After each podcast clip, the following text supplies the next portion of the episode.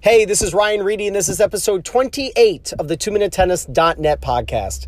So, I'm going to help you hit more successful passing shots by encouraging you to hit more of them down the line rather than cross court. Here are three reasons why. First, you actually have a longer distance to hit into down the line than cross court when attempting a pass. What do I mean by this? Well, we all know that the court is longer diagonally right? So from corner to corner diagonally, a singles court is 82 and a half feet, where the basic length is 78 feet. So it's four and a half feet longer diagonally. So why am I telling you that down the line is longer? Because when you hit a passing shot, you have to dip the ball down by the side tee. That's where the service line meets the single sideline.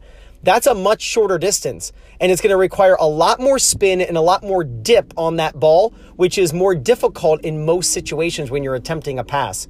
You can make the ball land on the baseline on a down the line passing shot. You get the full length of the 78 foot court but you do not get the full length diagonally when hitting cross court. Because if you hit from corner to corner diagonally, the ball actually goes through your opponent's racket. So it'll never reach the baseline.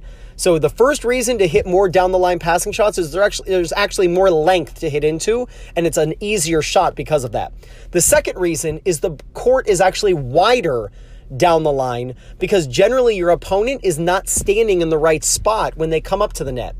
Most amateur players when they come up to the net do not stand appropriately shaded off to the same side of the court as their opponent. They stand too often very much in the very center of the court at the net, which actually covers even more of the court cross court. So many players are trying to hit cross court when there's actually no window of opportunity. There's no court to hit into when attempting that cross court ball. And the only way to hit it cross court and not hit it right to your opponent is actually to miss it wide. There's no court in an angular way. There's no way to actually hit it into the court by keeping it away from them.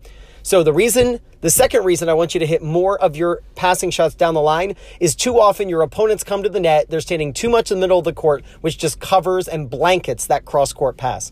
And third, most of your opponents, when they come up to the net, are not hitting a great split step, which is mandatory in order to cover a down the line pass. See, when your opponent comes to the net, in order for them to change direction laterally and cover a down the line pass, they actually have to hit a great split step.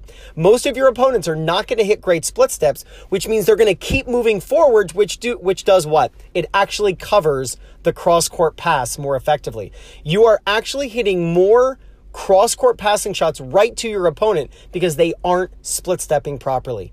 So if you want to hit more effective passing shots, hit more of them down the line. You're going to have a longer distance to hit into it's going to be wider because they're not standing in the right spot, and most of your opponents are not split stepping, so they cannot change direction to even reach that down the line pass. Hit most of your passing shots down the line, and I promise you, you're going to win more matches and play better tennis. This is Ryan Reedy over at the 2minutetennis.net podcast. Talk soon.